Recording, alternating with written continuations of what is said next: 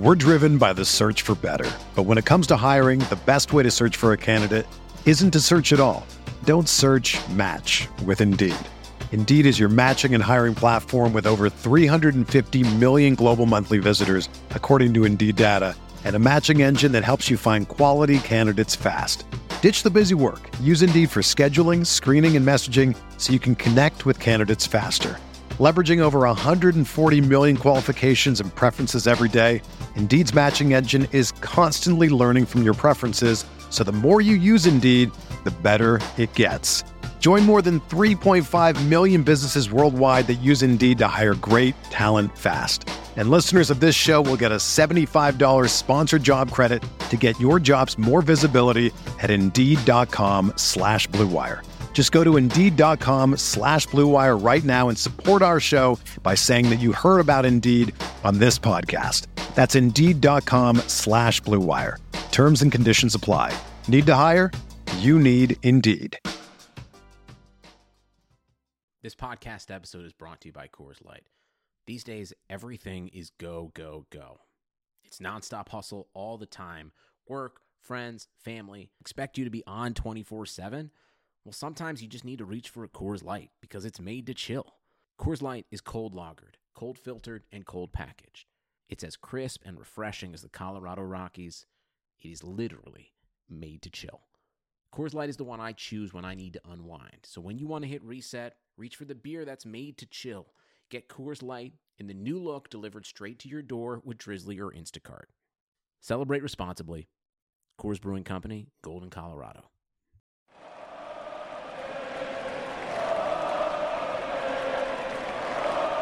What is up, Nets fans? Welcome to the Brooklyn Buzz. I'm your host, Nick Fay. With me, as always, Jack Manuel. What is up, Jack? Good to have some wins on the board, Nick. Yes, I forgot what it felt like to get back to back wins, you know, over the Raptors and the Knicks, division rivals. So that's always great too. Ended that eight game losing streak. So a positive note for the Nets. But as always, check out the Brooklyn Buzz on iTunes, Blog Talk Radio, OTGBasketball.com, NetsRepublic.com, Dash Radio, and YouTube.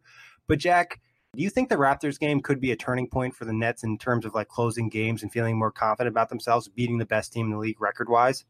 Yeah, I mean, Nick, if you're going off of the post game interview with D'Angelo Russell, which sort of was the talking point uh, heading into this Knicks matchup, it sort of felt like it. You know, the the video game, uh, the video game, the video session um, with all of the the players only. Um, I'm assuming uh, was also part of that sort of turning point as well. So I, I think it certainly was, and even just seeing the communication down the stretch uh, in that Raptors game, you know, you could see that there was, you know, a, a, noticeable shift. There, you know, we there were certainly some worrying moments in that last quarter against the Knicks, but obviously we closed it out. But it, it certainly feels like it, Nick. But um, there are a lot of those that sort of come throughout the season. But I think at this point in time, uh, to be the best team in the NBA, I remember I was writing the OTG account last night and I put out, you know, what was more surprising win, uh, the Bulls over OKC or the Nets over Raptors. But for me to beat the best team in the NBA, uh, it's probably one of the be- better wins of the season for any team.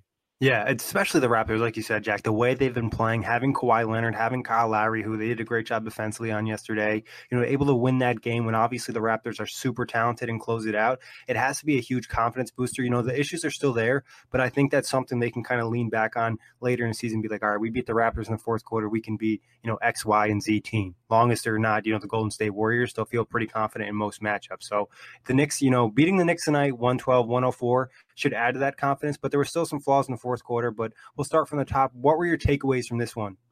Yeah, Spencer Dinwiddie, uh, he, the new shoe comes out. You know, it's the 25th of the year. He scores 25 points. He's got the number eight. It just all, it was his night tonight. Um, Jarrett Allen as well, another double double. He's 11th of the season. He continues to do well.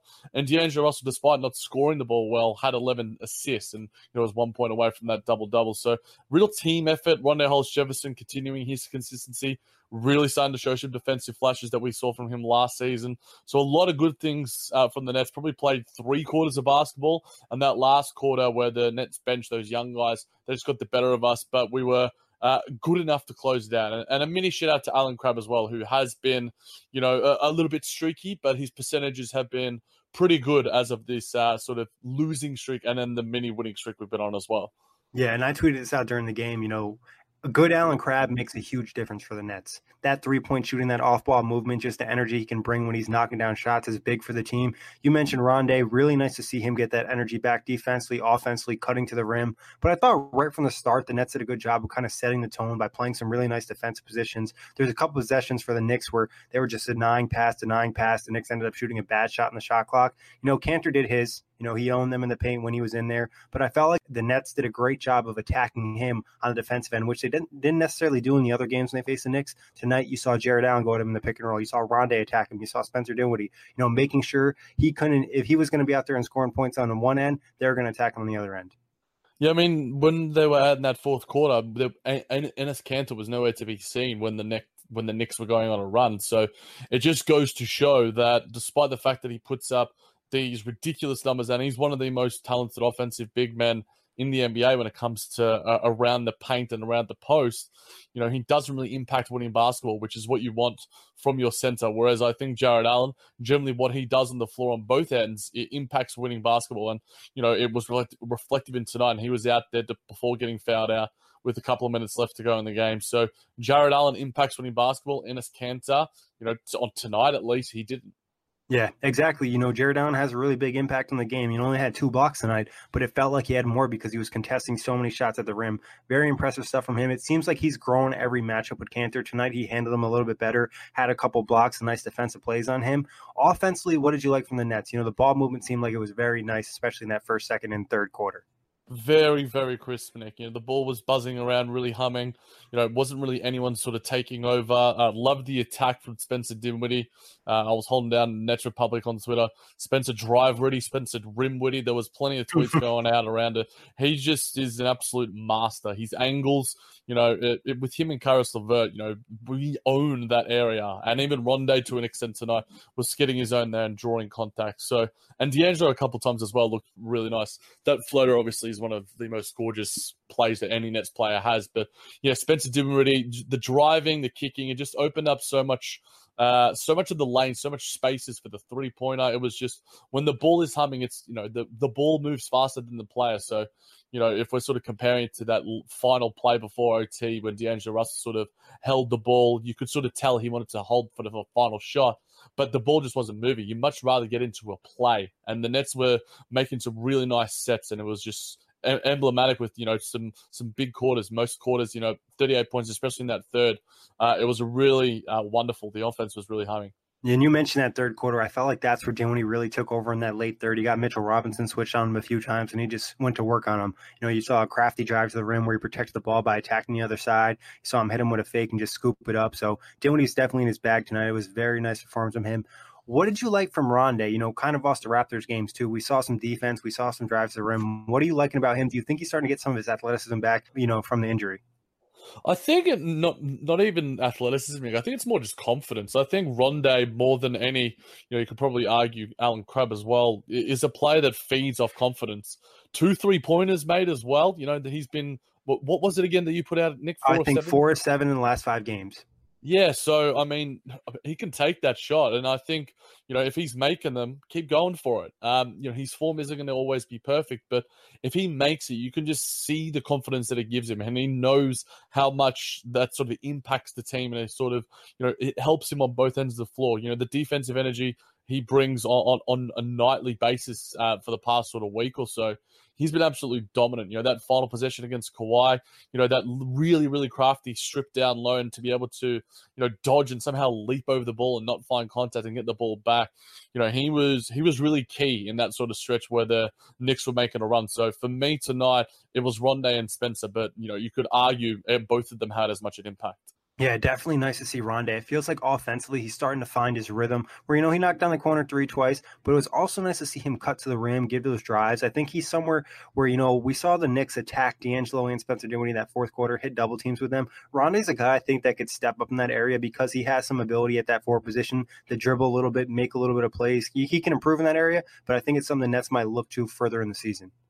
Yeah, and the mid ranger was hit a little bit as well. So it just seems like all aspects of his game that we marveled at in his season review last year are sort of starting to come back. And, you know, all of the other areas sort of feed each other. Basketball is, you know, it's a really complicated sort of sport, but it's more than any like like many other endeavors. It's it's it's based off of confidence and how you're sort of feeling within yourself, and then how that impacts those around you. But um, Rondae is showing some really good signs, and you know he could be earning himself a, a nice contract. We'll have to wait and see, but still early days. But um, you know the signs are good.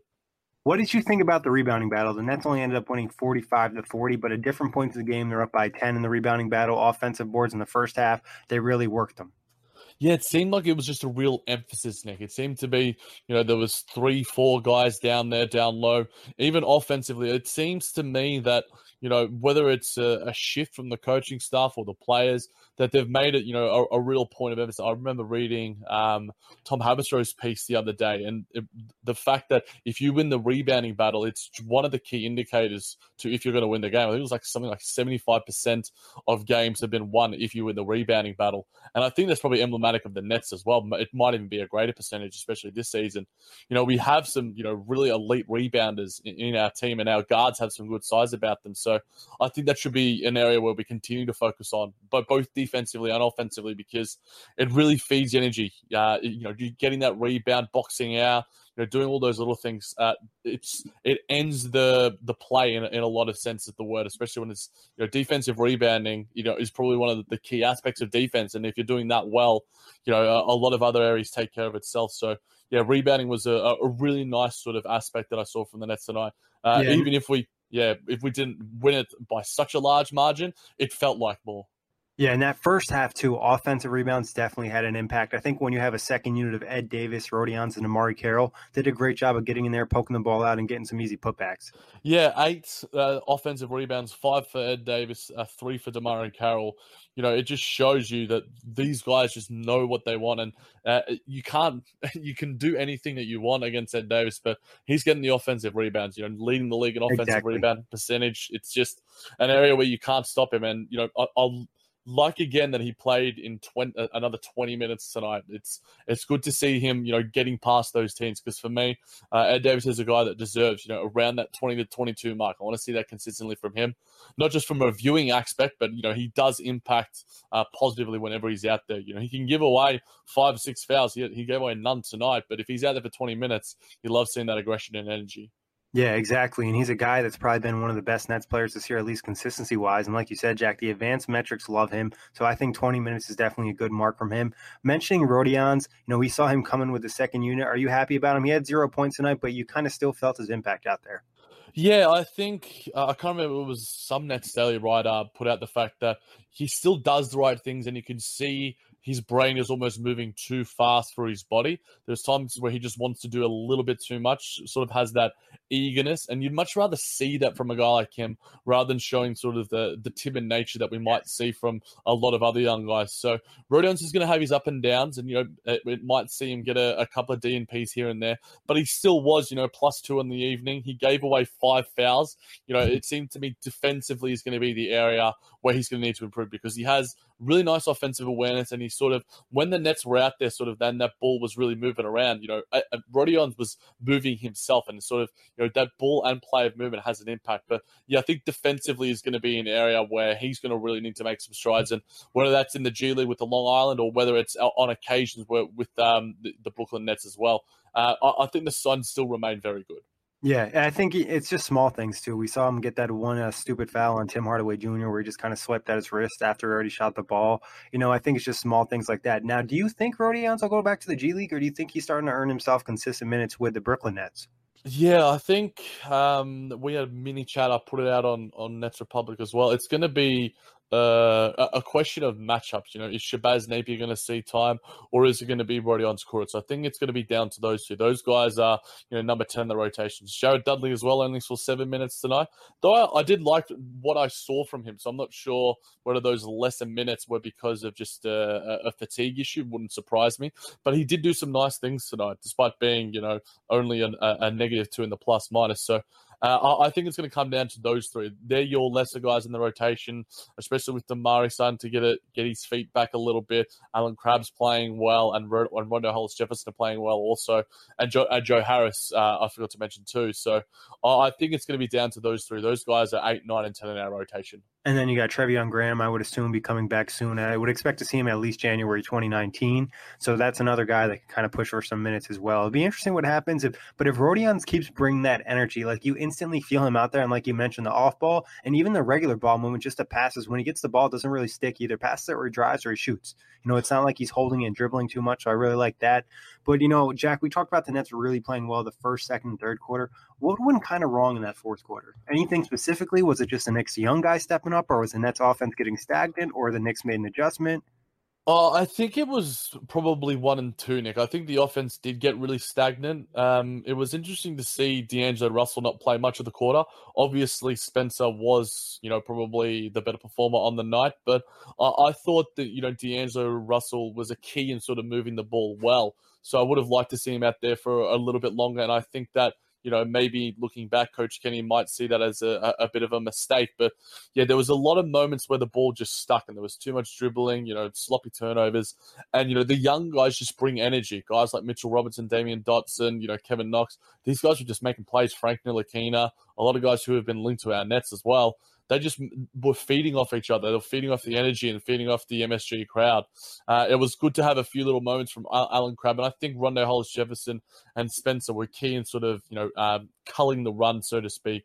Uh, but it was you know a, a learning experience. But Nick, were you a little frustrated, like a lot of Nets fans, that Coach Kenny didn't call a timeout a little bit earlier throughout that stretch? Yeah, I think it would have maybe made sense to call timeout there. I think there's different theories on it. Some people believe, you know, let your team kind of fight through it and maybe conserve those timeouts for later in the fourth quarter, which obviously the Nets playing a ton of close games. But I think in that situation, especially for a young team, you know, it would have made sense to call a timeout there. And then on the Knicks end, they were just playing with a lot of energy. And like you mentioned, that MSG crowd was kind of getting into it. But I can understand not calling it, but I think I personally would have called a timeout. Yeah, I, I, mean, there were certain points where Coach Kenny certainly had the opportunity to do it. Um, you know, I, I, think a lot of guys were asking Brian, our boy Brian Fonseca, you know, make sure to pose that question to Coach Kenny in the post game, whether whether they do or whether the Nets Daily and the other reporters do. You know, if I was there, I certainly would have maybe chucked it and sort of worded it in a certain way to sort of turn it into a positive, so to speak. Um, but yeah, it, it was certainly a little bit frustrating. And but overall on the night, you know, you can't fault Coach Kenny, but I think that's one thing you know, I, I, remember putting out after the Raptors game where all the Kenny coach Kenny haters now, but that's still one thing. You know, we're not going to you know be easy on him when he does make mistakes, and we're going to recognize the fact when he needs to improve, and he knows that as well. He's by far from being a perfect coach, but that's one easy area that you can just go, look, okay, this team's heading on a run here. I know my guys, you know, probably need a little bit of a just let's just slow it down because you know you look to David Fizdale, who you know immediately would call timeouts, you know, whenever he see he saw fit. I think the you mentioned the timeout numbers. I think those take care of itself, Nick. Uh, I think you need to sort of be a bit more in the moment about it and sort of not think too far ahead, which I think Coach Kenny can do a little bit too much at times. Yeah, and it's strange because we've seen him call good timeouts before when other teams go on a run. I mean, I remember in the New Orleans game, the Nets lost that one, but in the first quarter, New Orleans went on a great run, and he instantly called a timeout, and that pretty much turned the tables on the game and allowed the Nets kind of build a lead there. So obviously, he's not perfect. He needs adjustments, kind of just like the players he's developing as well, like we've mentioned a lot. So there's going to be mistakes every night. But what do you think? Uh, just talking actually another coaching adjustment. So we've seen teams now start to double team D'Angelo Russell and Spencer Dinwiddie in the fourth quarter off pick and roll and kind of force them into weird situations. How do you think the Nets can adjust to that? I think it's going to be an adjustment of you know the guys around them stepping up, Nick. You know, guys like Joe Harris, Rondae Hollis Jefferson, Allen Crabbe, being able to get them that space and even punish off the you know find the extra space. If there's an open guy, you know, if you're leaving Joe Harris or Allen Crabbe open, those guys are lethal, you know. And D'Angelo Russell and Spencer Dinwiddie are very good passers. Maybe not necessarily elite passers, but very good passers, and they will find you. So I think it's going to be, you know, the teammates around them stepping up because you know D'Angelo Russell and and Spencer Dinwiddie, they're our two best players. They're going to be the key to us going forward uh, in terms of our success. So I think it's going to be about awareness. I'm sure the coaches will be showing them plenty of film so they can make the individual adjustments, but I'm sure they'll also be showing the team as well because our guys are starting to get a little bit more respect now. And with Caris LeVert out, the brunt of the offense uh, is going to go through those two backcourt guys, and uh, they're going to have to make the adjustments. But I've got my full faith in those two because you know they continue to do good things going forward. And you know it was uh, D'Angelo Russell against Toronto, but tonight it was Spencer. So you know both of these guys uh, are going to be a big part of you know Brooklyn's future if you know all things pan out as we expect. Yeah, it's definitely. I think you could argue that maybe those two and their chemistry in that situation and helping the other, if they're on the court in the fourth quarter together, which we've seen at times they haven't been, but I think they could help each other, kind of getting to open space and helping your teammates, like you said. Maybe not just them as well. You know, maybe the guy who's rolling, you cut off your roll, you get to the open space just so they have an outlet for the pass. Now the defense is already broken down. You keep moving the ball like you were. I think it's just the team kind of adjusting to, and the coaching staff putting that in their head, like you know, we can still move the ball. We just have to kind of find open space so the guys can get open and make the pass. Yeah, and little handoffs. You know, uh, uh, Jarrett Allen has you know become you know it's one of his favorite plays. You know, the sort of dribble handoff, take one or two dribbles. I think you know it, it's just about consistent movement. You know, not letting the ball just stick a little bit. You know, making the initial pass rather than waiting and over dribbling. I, I think playing more instinctual basketball. And I think D'Angelo Russell talked about that more with his shot. And Coach Kenny was like, we gave him a bit more free reign in terms of the offense being able to shoot that mid ranger. That gives him a little bit more confidence and sort of not having to overthink, you know, oh, okay, I, I need to dribble more. I need to attack the rim more. I need to make sure I take a few, you know, dribbles out. So I'm taking this from the perimeter rather than from 15 to 18 feet. So I think, yeah, just probably playing instinctual basketball uh, at the same time because, you know, there are going to be plenty of mistakes uh, along the way, especially for a guy like D'Lo. But, you know, the it's, it's all part of the learning process for this entire Nets organization. Yeah, it's so we still got plenty of work to do in the fourth quarter, like we said, with the offense getting stagnant. There's always a couple lazy turnovers. But Jack, any last thoughts on the Knicks and Nets game? It just feels good to beat the Knicks, the yeah. Knicks Nick. Um, say that a million times, but it's uh, it's I mean, Dad walked in. Uh, my dad walked in like uh, halfway through the last quarter. He's like, "They're gonna win this one," and he said it with like the tone where he's just like he knows that how, how like you know up and down I've been with the the Nets sort of winning and losing streaks. So it was good to get the W uh, onto the Sixers, who we've shown some decent form with. But um, you know, a couple of days off, which would hopefully allow the guys to reset, watch some film, you know, uh, get to some practices. Uh, it, it's a good sign going forward to be on a winning streak heading into a mini break. Yeah, it's back to back wins for the first time this season. As you mentioned, that's Republic account. The first time they won the second night of back to back on the road in what? Since when, Jack?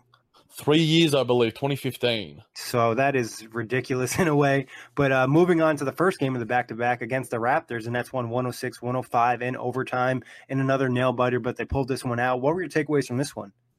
Man, we beat the best team in the league, Nick. You know, uh, we'll be doing the team player rankings for you know full access hoops and OTG basketball very soon. But hint, hint, the Toronto Raptors are certainly up there. So I wasn't expecting much, but there was just a part of me where you, you know, the Nets have done this did this against the Oklahoma City Thunder, the best defensive team in the league. You know, we destroyed the Philadelphia 76ers earlier in the season and also had a very close loss to them if it weren't for Jimmy Butler. So the Nets know how to play up to capabilities. You know, we played well against the Warriors as well. So you never discount, you know, Brooklyn no matter what. Uh, I'm sure plenty of others will, but the team basketball is sort of what makes a difference. And the, the way we played tonight, you know, the Nets, the Raptors are far deeper, far more talented, but it was team basketball that won it. And D'Angelo Russell was just, yeah, his leadership and his ability to just go, this is my game, shone through.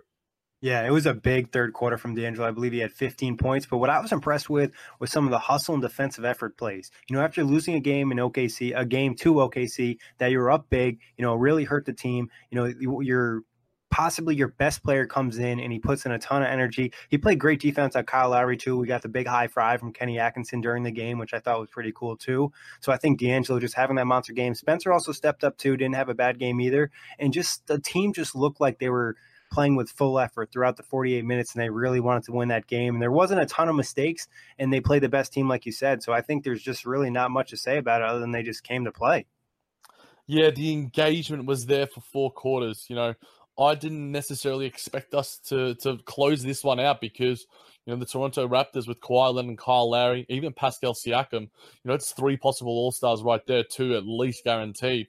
This is a really really good team, and you know for them to have one of their few losses against us, you know, it shows that we can match ourselves against some of these better teams in the NBA. And, you know, all it takes is, you know, a, a statement performance from some of our guys and, you know, 48 minutes of good quality basketball. You know, it doesn't necessarily have to be, you know, awesome offense, but just grinding it out, you know, making the shots when possible, you know, making the right plays, showing the hustle, and just that Brooklyn sort of energy and spirit that we've come to know and love from our guys. Yeah, and we were kind of questioning that after the Cavs game. We you know we saw it in OKC for the first three quarters, but you know, and again in Toronto game, we saw them really step up, and they really grinded out because they had 20 turnovers in the Raptors game, but they killed them on the boards, 60 to 41. Yeah, rebounding, Nick. We just mentioned it when it came to the Knicks game. I think probably with any team in the NBA, the Knicks win it, the Nets win it, then the Nets are going to um, generally win the games that go with it as well. Uh, Toronto just had a tough time. You know, guys like Jonas Valanciunas, there when they do play that small ball as well, you know, you can sort of punish them a little bit. But I think you know it's become a, a real emphasis on both sides of the floor, offensive and defensive rebounding, and it's become a real sort of you know focal point to winning Nets basketball. So, you know, I, I, think it's probably one of the most underrated aspects of, of, basketball these days. You know, we talk about the three point shot more than anything, pace and space. And yes, the Nets love it as well as much as any other team. But you know, when we rebound the ball, we do good things, and you know, it allows us to get in transition. It allows us to get second chance points, and it just feeds, you know, uh, across all other aspects of the game. Yeah, exactly. And what else did you like from this game? You know, I thought in the third quarter there was uh, Kenny Atkinson took out Jarrett Allen, and maybe because of foul trouble, or maybe he didn't like something he did, but he put Ed Davis in early. Ed Davis did a better job on Valanciunas in that third quarter, and then Jarrett Allen seemed a lot fresher for you know the rest of the third quarter and that fourth quarter. Yeah, Ed Davis, 21 minutes, Nick, plus 11. You know, him and D'Angelo Russell won that plus minus battle, you know, for the Nets. Not many other guys were were positive in that sort of sense.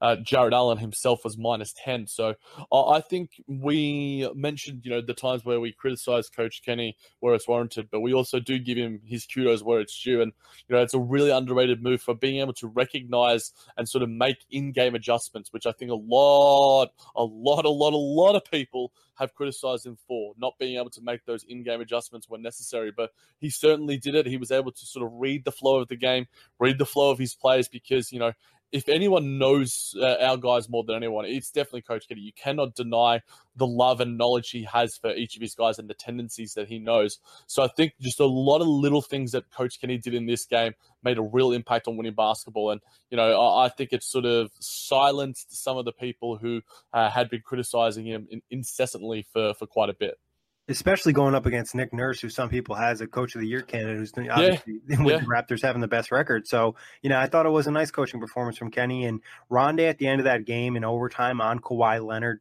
locking him up defensively, forcing the pass to Lowry, who kicked it out to VanVleet, is exactly what you want to do. You want, you know, probably the fourth or fifth best player on the floor on the opposing team to have to knock down that shot to beat you. Not like the OKC game where you're giving it to Paul George, who already had 40 plus points.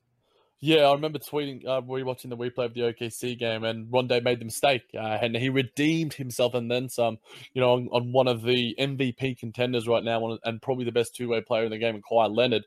You know, I think Jared Dudley came out with a tweet as well, you know, uh, and someone was sort of saying, well, you guys left VanVleet open, and he responded with, look, you're going to make anyone but Kawhi win the game for you. And I think VanVleet as well did come in, you know, just for the play and yeah. wasn't necessarily fresh and sort of game ready, so to speak. So I think that that was, you know, incredible defense from Rondae and the team and their awareness. You could just see that they really, really wanted this one. And, you know, we talked about turning points and such, but, you know, D'Angelo Russell's passion after the game, you know, it, this really meant a lot to the Nets. And to beat, you know, the Toronto Raptors, who are one of my favorite teams, you know, outside of Brooklyn. And, you know, it might be sacrilegious to say uh, against a division rival. But look, I'm not, I'm not, you know, it's not just Drake. You know, I know you're a big Drake fan as well, Nick, but, you know, uh, there's just something about it. You know, uh, my other uh, best Nick in my life, Nick Busing, me and him have always sort of thought of ourselves as Kyle Lowry and DeMar DeRozan. So to get this win, uh, and they're only on the up, the Toronto Raptors, to sort of be that blip on their radar when you guys, when, you know, a, lot of NBA pundits look back because you know the Nets aren't going to get a lot of credit, but you know the all, all coverage that the, they'll go, okay, well, who was the only team that sort of bet the Raptors on this sort of run? And you'll go, look, it was the Brooklyn Nets. So uh, it was a, certainly a very very satisfying showing. It really was. And the fact they beat them in overtime, you know, when you have the, the team like the Raptors, who are, like we mentioned, are very talented, more talented than the Nets, they had that extra time to kind of beat it up and kind of clean up their mess from earlier, and the Nets held on and won it. I thought that was impressive. We do have to touch on one thing, though. At the end of the game, D'Angelo Russell on the last possession offensively had another turnover. You know, he's had some late game issues. Is this something you're concerned about with him late in the game, or does he just kind of need to keep working on it, keep working on it? Eventually, he'll get a hold of it? Yeah, I think it's just knowledge from him. I was incredibly frustrated. You know, I probably screamed so loud that my neighbors in the other suburbs in Sydney might have even heard me. Um, it was a, it was a frustrating moment, but you know, we uh, uh if you look at it the, to the other end, you know, we wouldn't have been in the game if it weren't for D'Angelo Russell's, you know, um, performance. You know, he, he was uh, absolutely outstanding, and you know, he's made some timely mistakes in terms of when we look back to the Pelicans game as well.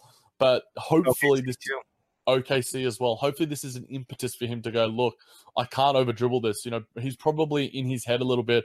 And I did see, uh, you know, in the NBA League Pass, sort of watching it as they went to the bench, he was having a not a heated discussion, but a sort of very animated discussion with Jared Dudley going, look, this is probably what you need to do next time. And D'Angelo was like, look, I get it. I know.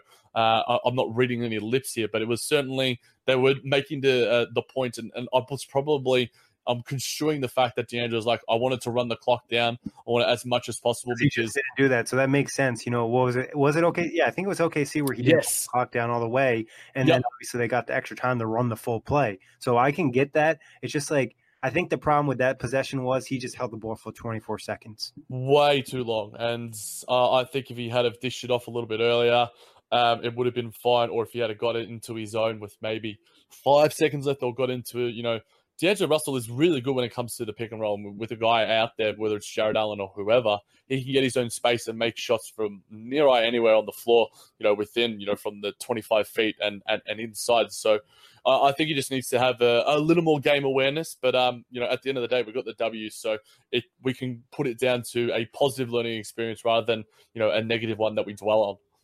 Anything else stick out to you in this Raptors game that you want to discuss? Yeah, it was good to see uh, Rodions. We talked about him in the Knicks sort of game, but he was a, a, a lot more positive in his performance in this one. You know, he again, you know, got the got the nod ahead of a guy like Shabazz Napier.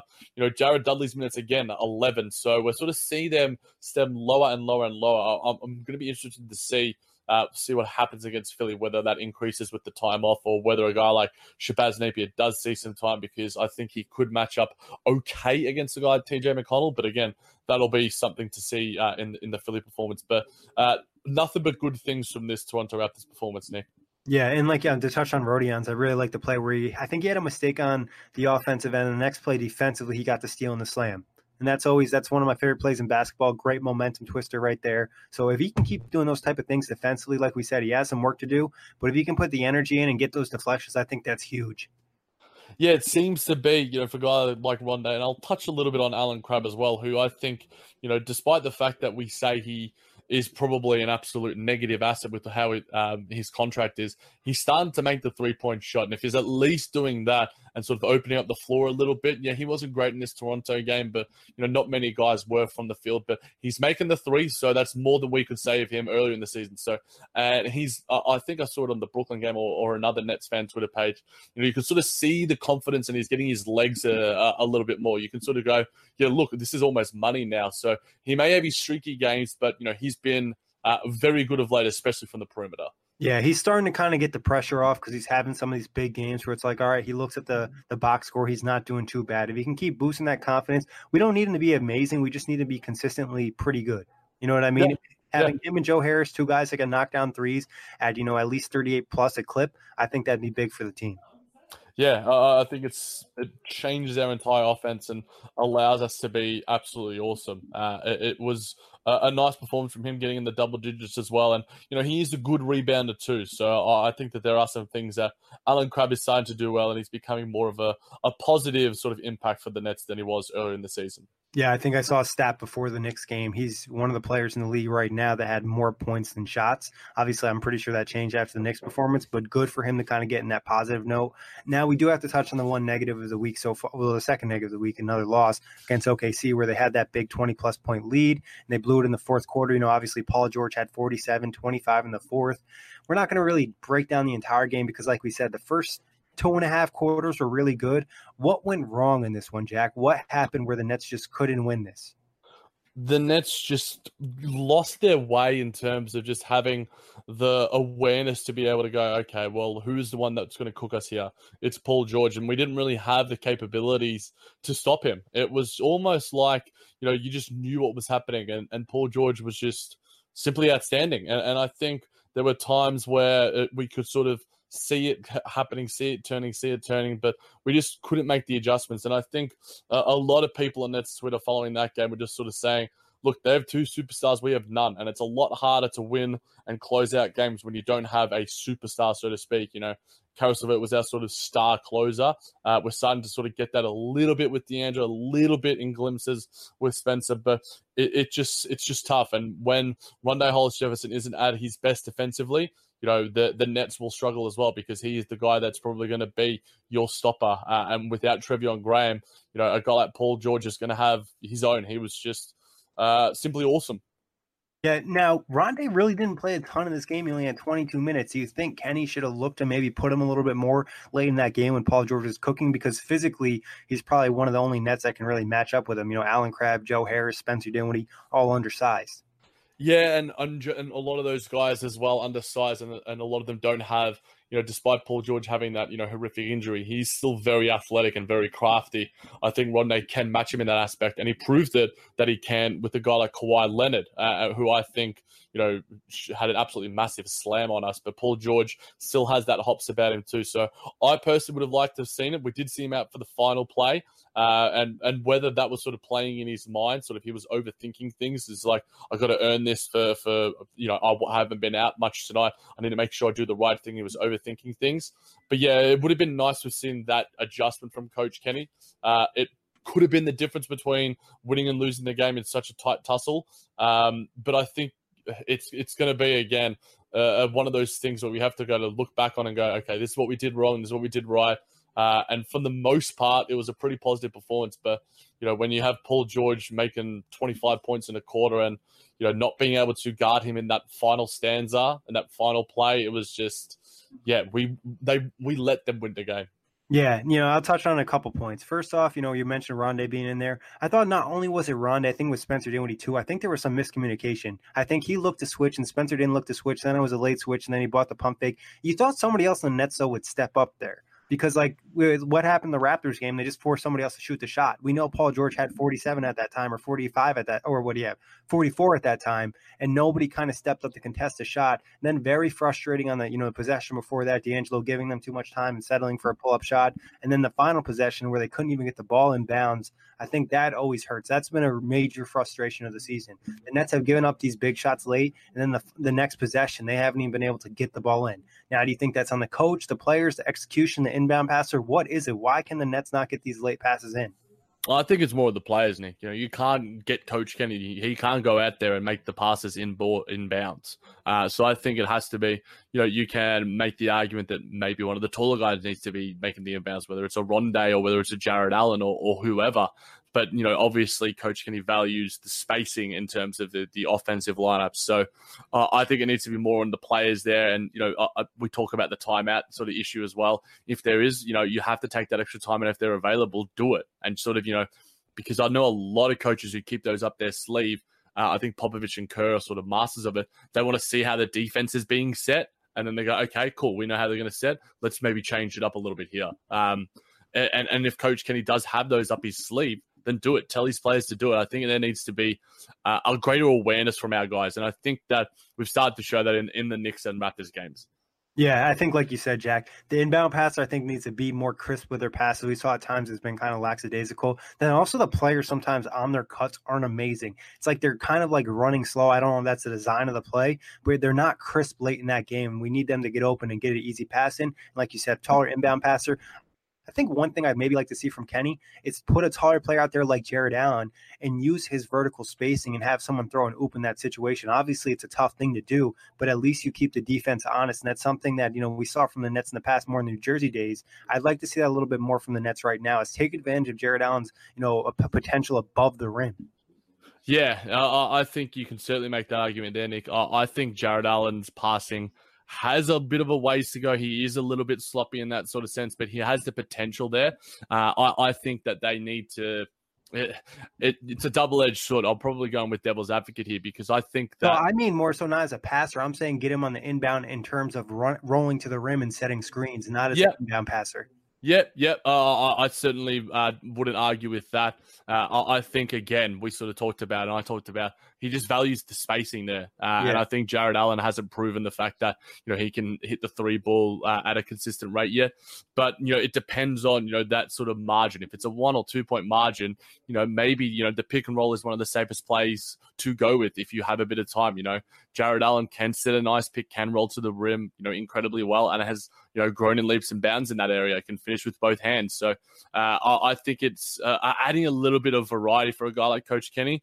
But again, you know, he's he's going to make his mistakes. He's going to do his good things. You know, we'll recognize when he does both. Uh, and and I think for the most part of that game, he was good. It was just, you know, I think it was a lack of execution on both on both parties. Yeah, I don't think it was much on the coach in that OKC game because they played great you know, OKC scored 39 in the fourth quarter. That doesn't happen because of the coach. That happens because your transition defense is trash. Your overall defense is trash. You're not guarding Paul George is trash. So I don't think you can put that really on the coach. I just felt like the effort really died. Someone brought up this point too: is OKC was missing a lot of shots in this game. Obviously, they're not a great offense, but the Nets kept giving them open shots, open shots, and they just started knocking down the fourth, got their confidence going. The Nets kind of let the momentum hurt them, and they only scored 19 points in the fourth. So it's like they just need to be on top, and they need to do the small things. We saw the opposite thing in the Raptors game where they really grind grind out the fourth. I think they maybe had 19, the Raptors had 18 or something along those lines. So I think it's just like paying attention. I think transition D is something we saw tonight in the Knicks game too, a little bit at times, where they just got a little bit lazy. You know, don't let these teams get easy baskets. If you're forcing them in the half court offense,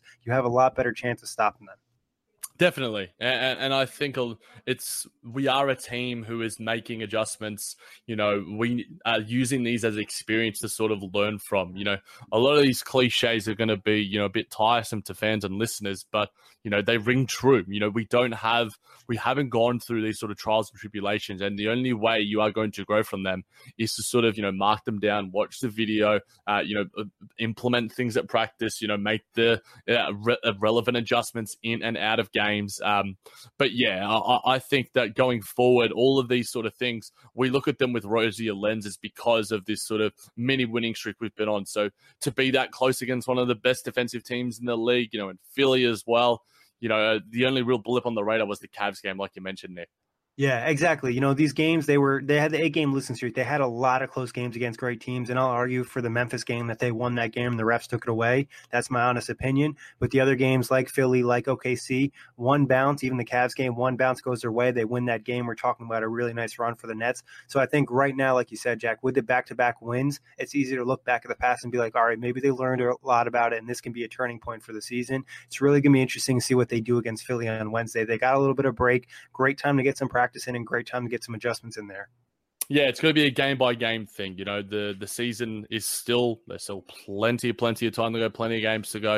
You know, the Eastern Conference is still wide open after you know the Washington had uh, an absolutely horrific loss to the Cavs today. So you know that eighth spot, you know, might be within reach. Who knows? Um, but at the same time, you know, there's uh, I think the Nets fans need to be open to all scenarios, and I think that the front offices as well, because you know we know how how talented the draft class is, but you know it, it's going to be you know uh, it's game by game. You know, it's the, the cliches, you know, they're cliches for a reason because they generally are ring true and they are true. Yeah, and to just mention the playoff uh, standings, only three games back with Orlando Magic.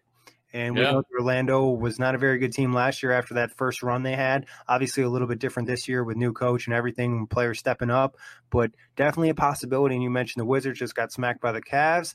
Now you look as a potential team that could kind of blow it up. And Miami's been a team that's kind of been on and off all season long. So the potential's still there for the Nets, but I think we're going to still need to see more growth from guys. If Allen Crabbe can maybe keep playing well, if Rondae can take those improvements, Jarrett Allen takes another step. The guards, I think one thing that's important, we've seen some positive plays from Spencer Dinwiddie and D'Angelo Russell, but they're not fully in sync. When they get fully in sync and learn to play great together, like we saw Caris LeVert and D'Angelo Russell do, I think that will be a huge, you know, game breaker for the Nets. Yeah, and we've seen it on a few occasions. You know, the one that springs to mind um, most notably is that a game against Washington away from home. That was probably the best we've seen of them too. But you know, Spencer Dinwiddie is going back to his sort of backup role, sort of leading the second unit and then closing at times. And then you know, we didn't see D'Angelo Russell close out this game, so I think it's going to be you know trial and error and seeing what fits and works best. Um, I think come the you know the midpoint of the season, it'll be fascinating to see where those two are at individually and where the team is at. You know, in, in ten to fifteen games time, because you know I've, I've mentioned it you know on many occasions, and I'm going to continue mentioning these two are the keys to our season. How they can gel individually and how they can gel together is going to be determined if we make the playoffs or if we are a, a lottery bound team. Um, but the the signs are good. They're at least playing well uh, individually for the most part of the season, and and who knows? You know, D'Angelo Russell could even be an all star if he starts to put up some big numbers as well. Because you know those sort of last couple of spots, even Spencer Dinwiddie is playing you know incredibly well. So there's you know the signs are there. It's going to be uh, fascinating to see it unfold. Yeah, I mean, if the Nets were able to get you know to 500 or close to it or slightly above it, you know, by the time February came along, it could really help their case, especially if there's an injury, what it always seems like there is, and the coaches have to sub somebody in. So, you know, something to keep an eye on in this next next stretch, which we've talked about over the last couple of buzzes, is still important. They have a lot of winnable games coming up. It's going to be taking care of business and seeing where you're at when the new year starts. Yeah, absolutely. And, you know, with Spencer Dinwiddie's shoes coming out, the nice momentum that he's got, um, you know, I, I, I, wish I had some extra money. Maybe I get a little bit extra money. For what are they, a buck 50? Yeah, they're not too bad. And, you know, I, I'm all about supporting guys who put out their own sort of, you know, go in a different sort of route. Uh, I'm not – I mean, not necessarily a big baller brand fan uh, because you know I, am I, I, mean I don't like the Lakers. I don't. I, I like Lonzo, but I don't like LaVar and the entire Ball family. You know, glorified Kardashians for me. Um, but I love. Yeah, I mean, I love, but I love Spencer, and you know, I love what he's doing. You know, bringing attention to himself and bringing attention to the organization, and doing all these wonderful things with you know the designs that he's had. Um, you know, really making the most of these new shoe, shoe rules where he's able to sort of showcase his artistic talents and his creativity. Uh, I, am all about it for Spence because he's a very, very intelligent dude, and he deserves all the success on and off the court. Yeah, it's been really great to see, and obviously part of his dream project, which is huge. And we always appreciate Spencer on and off the court, like you mentioned, Jack. And also wanted to let you guys know this won't be the only buzz we'll be dropping. We'll be dropping another one tomorrow. We'll talk about some of the topics, some of the questions you sent us. We just wanted to get those game recaps in here, so definitely look out for another buzz dropping after this one. But Jack, always a pleasure, and you can always check out the buzz iTunes, Blog Talk Radio, OTGBasketball.com, Dash Radio, and YouTube. Sugar Ray Leonard, Roberto Duran, Marvelous Marvin Hagler, and Thomas Hearns legends whose four way rivalry defined one of the greatest eras in boxing history. Relive their decade of dominance in the new Showtime sports documentary, The Kings, a four part series premiering Sunday, June 6th, only on Showtime. Mother's Day is almost here, and you can get her the most beautiful time tested gift around a watch she can wear every day from Movement. Whether your mom is into classic dress watches, rare and refined ceramics, or tried and true bestsellers, Movement has something she'll love. And right now, everything at Movement is up to 50% off site wide during their Mother's Day sale. A watch is a gift that celebrates all the time you spent with mom. And a Movement watch is even more than that. Movement uses industry leading materials for their fresh modern watch designs, from technically complex ceramics to vintage inspired style all for an incredible value your wrist and wallet will both love. And with one size fits all convenience and fast free shipping and returns, it's a stress free shopping experience. Save big on the best Mother's Day gift ever with Movement. Get up to 50% off site wide during their Mother's Day sale at MVMT.com. Again, that's up to 50% off at MVMT.com.